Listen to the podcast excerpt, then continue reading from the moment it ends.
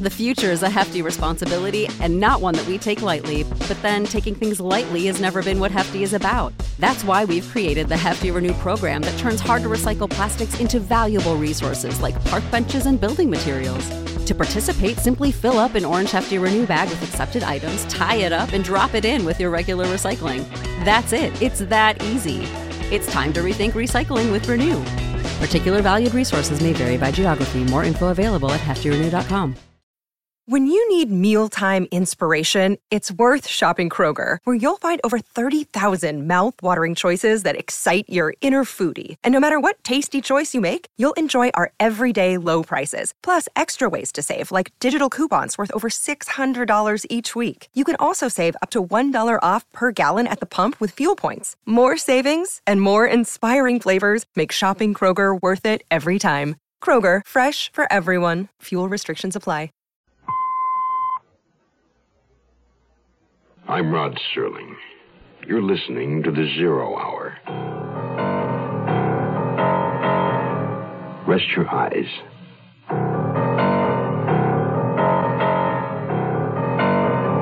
Open your mind.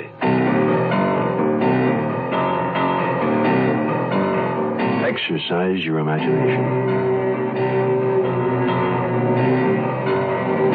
This week, Bill S. Ballinger's study of a deadly obsession. Fourth of Forever. Starring John Dehner.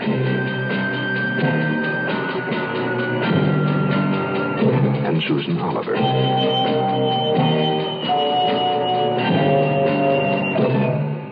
In Elliot Lewis's production of The Zero Hour.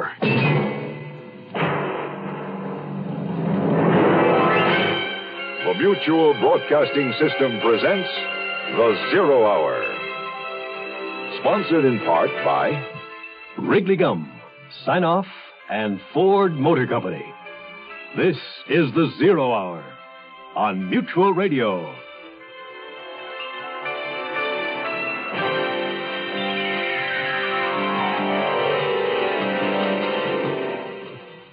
James Marius, a man on the run, running both to and from. From the law that says he must answer for a dead man. To find Lou Jackson, a mystery woman, to be sure. One whose trail leads to only dead ends. An empty apartment, a telltale painting, a telephone number, and a dying hope for tomorrow. James Marius, a man whose tomorrows are in danger of becoming condensed into one long stretch of time. He's a man driven by a relentless obsession to protect and recover a lost dream. A dream capable of lifting him up and away from all that is real. A murdered man, prison for life, and eternal solitude. For James Marius, the running has only just begun. First to win, second to place, third to show.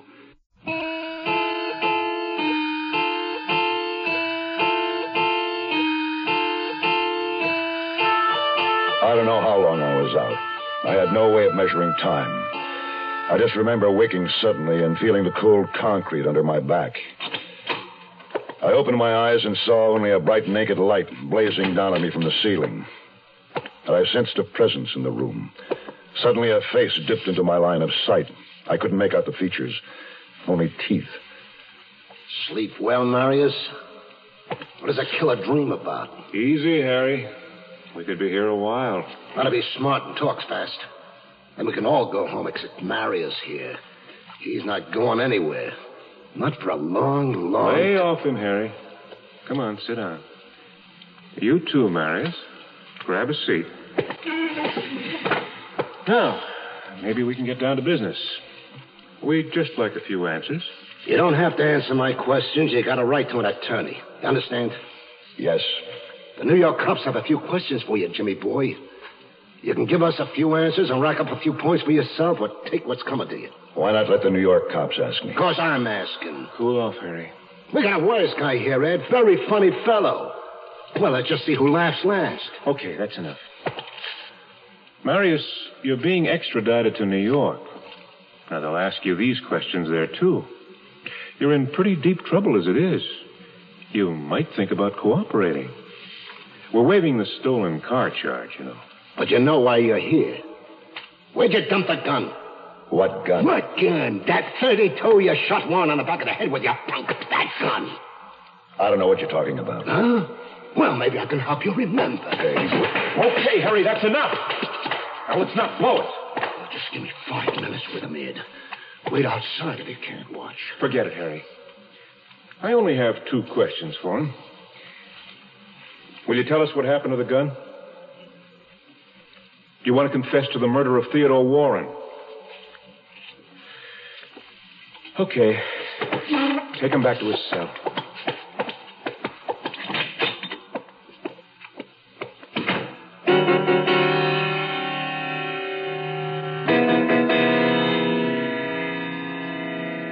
I had to confide in someone. I took a chance on Leroy Grimes and told him I was up on a murder charge, but I thought I might be innocent. I didn't say why. Warren had been killed with a 32. It was a 38 I'd dropped in his room. There was no mention of a 38. And they said Warren was shot in the back of the head. It didn't make sense. The next day I had a visitor. The jailer took me to a conference room. A sheet of heavy plate glass partitioned the table where I sat. And across from me, through the glass, sat a tall, middle-aged man. His curling dark hair was laced with gray. He was well dressed. I'd never seen him before. The jailer stepped outside and stationed himself just out of earshot. I just sat and waited until. Mr. Marius, I'm Ethan Lloyd. I've been retained as your attorney. If you agree. I don't have any money. Well, my fee has already been paid. Who paid you? I don't know. Perhaps you do. This morning, a messenger delivered this letter to my office. It's typed and unsigned. Dear Mr. Lloyd, herewith is a cashier's check for $3,500 to retain your services in behalf of James Marius, who is now held in Los Angeles County Jail. He's charged with the murder of Theodore Warren in New York City. I'm a friend of Mr. Marius and have always admired a gambling man. Please show him this letter as it may help him feel more at ease in accepting your services. Does this mean anything to you? I think so. I accept your offer to defend me. Well, I'll do what I can. Now, you must understand, however, that I won't actually represent you at your trial in New York. Why not? Well, I'm not a member of the New York State Bar. Your defense can be handled more ably by a qualified attorney familiar with the New York State Code. I know of several excellent men there, and I'll arrange for one of them to represent you. But we uh, might as well start thinking about your defense now. Tell me what happened.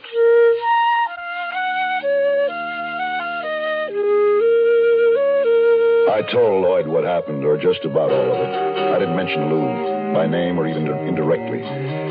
I said nothing of the plans and the rest of it. When I'd finished, Lloyd said, There, uh, some big holes in your story, Mr. Marius.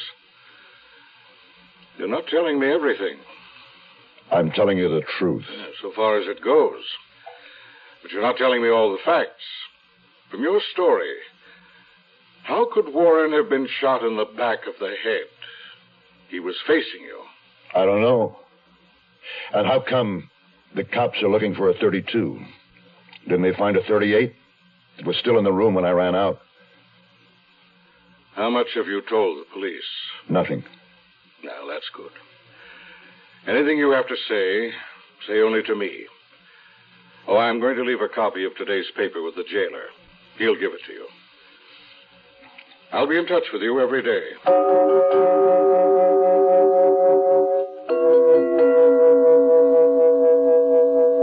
Back in my cell, I read the story about my arrest. There was also a short interview with Warren's widow. She'd never heard of me, or couldn't identify me from a photograph.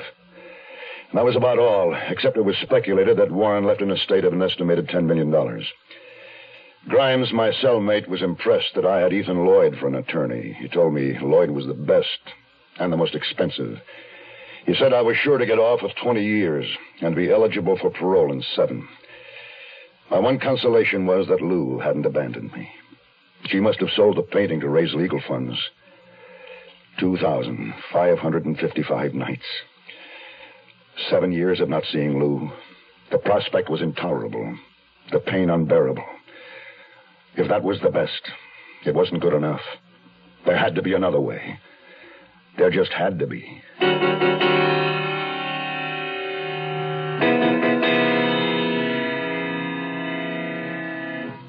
Wrigley Spearmint gum, gum, gum. Wrigley Spearmint gum. Carry the big fresh flavor wherever you go, whatever you do. It's the finest pack of flavor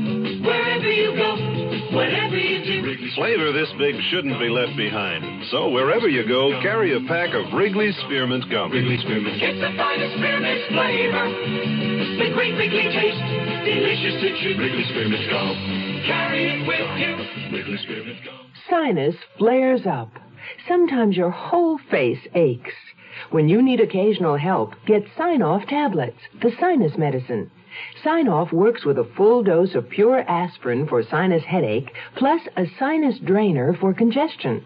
That's how Sine-Off helps sinus pain while you drain. Help sinus pain while you drain. Take Sine-Off only as directed. S-I-N-E-O-F-F. The sinus medicine in the bright red box.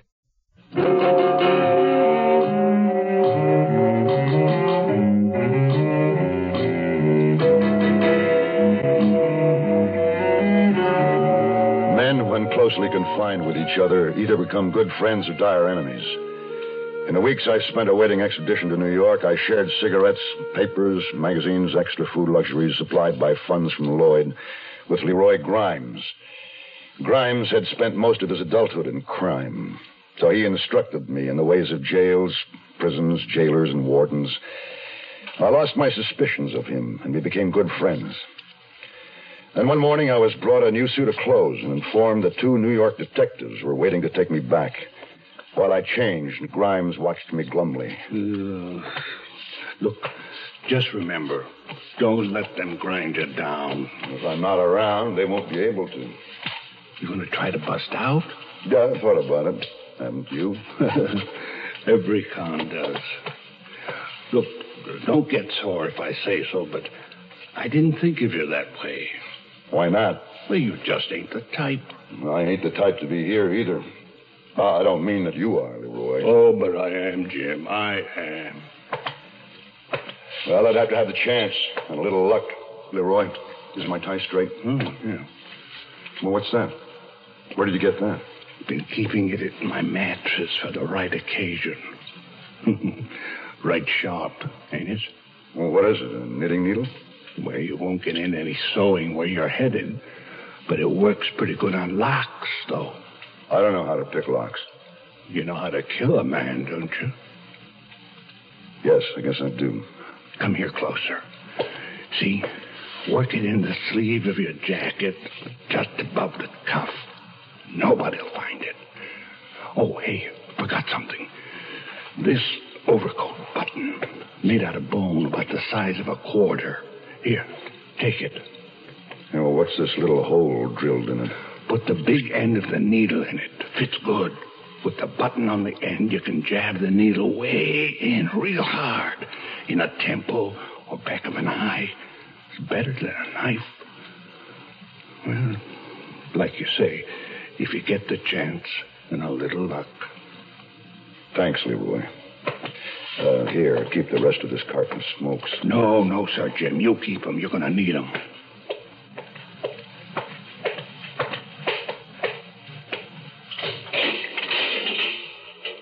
Well, I guess this is it. Yeah, well, been right fine knowing you, Marius. I'll, uh, I'll read about you in the papers up in Quentin. Yeah, hope it's not in the obits. Goodbye, Leroy. Thanks. Good luck.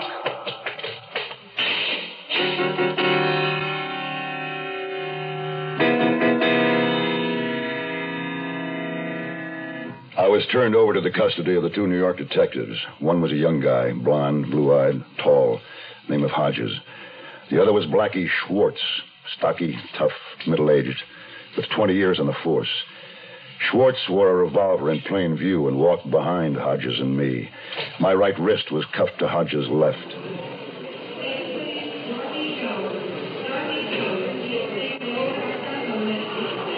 They drove me to LAX, Los Angeles International Airport, to await a flight back to New York. I knew if I were to escape, it would have to be before I got on the plane. Blackie had arranged with the airline for us to board before the other passengers. We had nearly an hour before flight time. Hey, Hodges, would you mind if we stopped at the washroom? You can wait till we get on the plane. Yeah, but they keep the washrooms locked while they're on the ground. What do you think, Blackie? Uh, yeah, okay, we got plenty of time. I was thinking fast. I'd worked the needle from my sleeve during the ride in from jail to the airport. I had it in my left pocket with the button. The end of the needle was set in a small hole. I kept my left hand in my pocket, grasping it. And when we reached the washroom, it was a big room, all white tile. Luckily, we were alone. Blackie watched our every step. I was hoping Hodges embarrassed easily. Hey, I'm not going in there with you. Well, take the cuffs off. I don't like this. No, I'm not going to go anywhere. I'm not that stupid. Just leave the door open. As soon as Hodges unlocked the cuffs, I grabbed him and pulled him inside. The door swung shut in Blackie's face. I had Hodges in a headlock with my right arm. My left hand held a long needle at the corner of his eye. One little jab, Hodges. One little jab, and this needle goes right into your brains. You want to be a hero? Don't shoot, Blackie. Drop the gun, Schwartz. I jabbed this needle a little way, and your partner's blind for life. All the way, it's all over. If you wait here as long as you can, Barry. Marius, you can't hold him forever. Maybe not, but I've got nothing to lose. Drop the gun on the floor and kick it in here. Can you move, Hodges? Enough to... Uh, You better do as I say, Blackie. Oh, what? Ah! Hodges, you all right? Frank! Give him the gun, Blackie, please. That's playing it smart, Blackie. Now open the door. Real slow. That's it. Now, you and Hodges, just put your arms around this post while you try on these irons for size.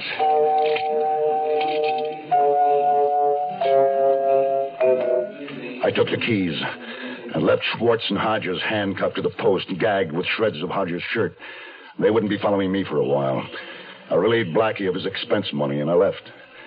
Outside the washroom in the busy terminal, I easily lost myself in the crowd. I got in a cab and told the driver to take me to the San Fernando Valley, North Hollywood. I got out and started walking.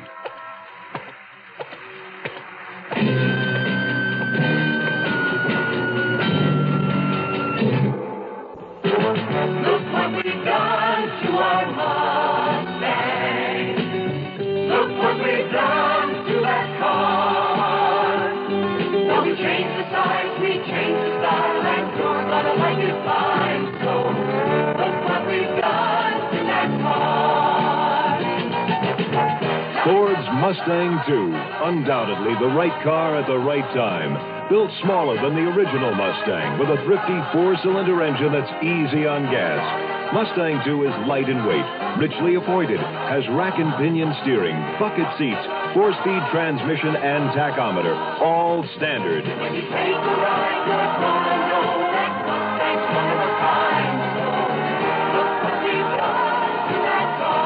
Mustang 2 sticker price is $28.95, excluding dealer prep destination charges, title, and taxes. Mustang 2, it's luxury plus economy at your local Ford dealer. The Zero Hour continues after this. Be prepared. Are you ready to get going? Be prepared. Are you ready to take the lead? Cause if you ain't, who'll take care of the futures of our sons? Gonna tell 'em about the butcher man?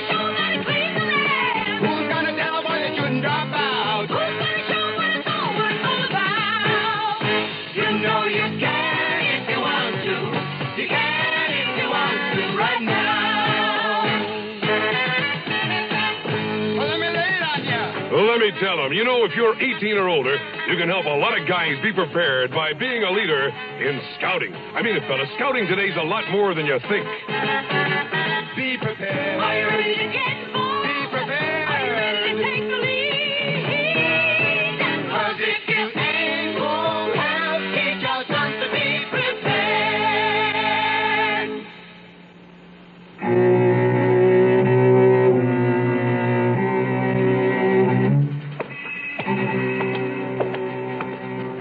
Time, I was sure that Schwartz and Hodges had the alarm out for me. Not only the LAPD, but the county sheriffs and the highway patrol would be alerted. I needed somewhere to hide out and quickly ducked down a side street. I had no destination, just kept walking. And then in my aimless path, I spotted a for sale sign planted in the brown, overgrown yard of a small frame house with a shake roof and plastered salt and pepper stucco. It was exactly like a thousand others in the valley, only unmistakably vacant. I kept on walking, but the idea grew. Not far away, I came upon a supermarket. I bought a big bag of supplies with practically the last of the money I'd taken from Blackie. Canned foods, six pack of beer, can opener, and two heavy, full-sized beach towels. I had a phone call to make. The number I'd gotten off the card at Rothman's just before I'd been picked up. There was a payphone at the gas station on the corner.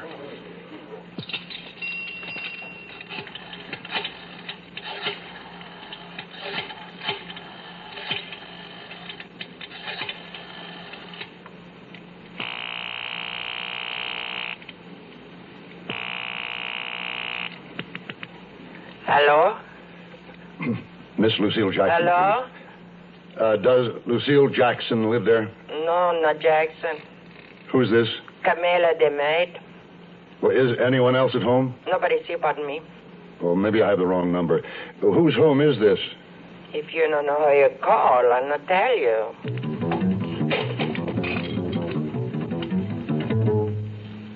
Another dead end. Still no way to reach Lou. I had one more call I could make and had another dime ready when two highway patrol units rolled into the parking lot. As casually as I could, I took my bag of groceries and backtracked the exact route I'd taken before to the vacant house I'd seen. Dusk was falling, and I could see no one who might see me, so I checked the doors and windows. It was locked up tight. What was a little breaking and entering after what I'd been through. I waited a few minutes to be sure no one had heard me and climbed in through the broken kitchen window. I sat on the cold floor well below window level and opened a can of beans. I ate them cold from the can with my fingers and washed them down with a warm beer. Exhausted, I wrapped myself in the two beach towels and started to drift off.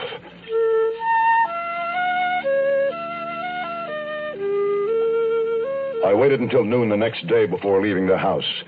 At that hour, the neighborhood was empty and the supermarket crowded. I used the same payphone as before. This is Miss Hendon, business office. May I help you? Uh, yes, uh, I think uh, there's an error in my bill. Uh, there's a charge of $7.70. It's for a long distance call to Denver. I don't know anyone there. Oh, what is your number? Uh, it's 761 4699. Just a moment, please. I don't see it listed on your account. For the third of last month? No. Ah, that's odd. It's right here. Well, could you have sent this bill to the wrong address? Uh, what street number do you have listed for me? 1355 Palomar Drive, North Hollywood. Yeah, that's correct. Uh, send us your remittance less that charge, and I'll make a note of it. Well, will do. Thank you. Now I had the address and one thread of hope. Whoever did live there could offer a clue to Lou's whereabouts. I left the supermarket and walked to a nearby movie theater. I sat through the feature twice, waiting for the night to come. Behind the theater was a parking lot with wooden racks with seven bicycles. I smashed a cheap padlock on one and rode off. I figured the North Hollywood address to be about three miles away. I couldn't risk a taxi.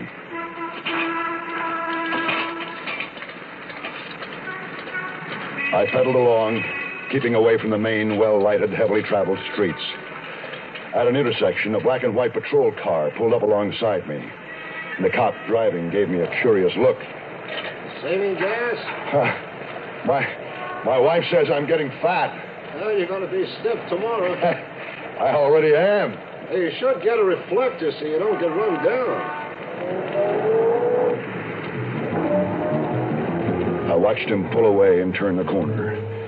Luckily, Palomar Drive was nearby. I left the bike behind some camellia bushes. The house was a small Mediterranean style villa set back in a lawn dominated by green trees. I walked up the shrub lined drive which curved in a sweep to the door. From the drawn shades, I saw the soft illumination of lights. At the door, I adjusted my jacket and then rang the bell.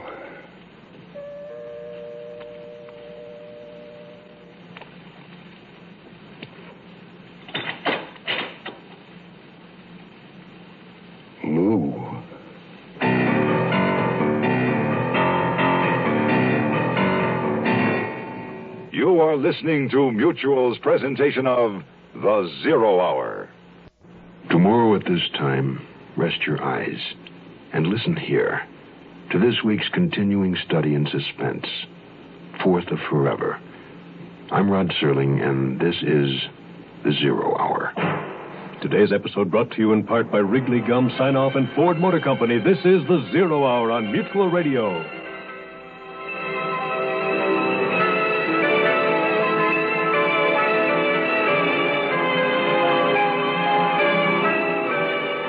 Have been listening to The Zero Hour, a presentation of the Mutual Broadcasting System in association with Hollywood Radio Theater. Heard every weekday at this time. Rod Serling is your host. Zero Hour is produced and directed by Elliot Lewis. The Hollywood Radio Theater theme was played by Ferrante and Teicher and is now available on United Artists Records and Tapes. Hugh Douglas speaking. Tune in tomorrow and once again, rest your eyes and listen here to the Zero Hour. This is the Mutual Radio Network. When you need mealtime inspiration, it's worth shopping Kroger, where you'll find over 30,000 mouth-watering choices that excite your inner foodie. And no matter what tasty choice you make, you'll enjoy our everyday low prices, plus extra ways to save, like digital coupons worth over $600 each week. You can also save up to $1 off per gallon at the pump with fuel points. More savings and more inspiring flavors make shopping Kroger worth it every time. Kroger, fresh for everyone. Fuel restrictions apply. Save big on your Memorial Day barbecue, all in the Kroger app. Get half gallons of delicious Kroger milk for 129 each, then get flavorful Tyson natural boneless chicken breasts for 249 a pound, all with your card and a digital coupon. Shop these deals at your local Kroger today or tap the screen now to download the Kroger app to save big today. Kroger, fresh for everyone. Prices and product availability subject to change. Restrictions apply. See site for details.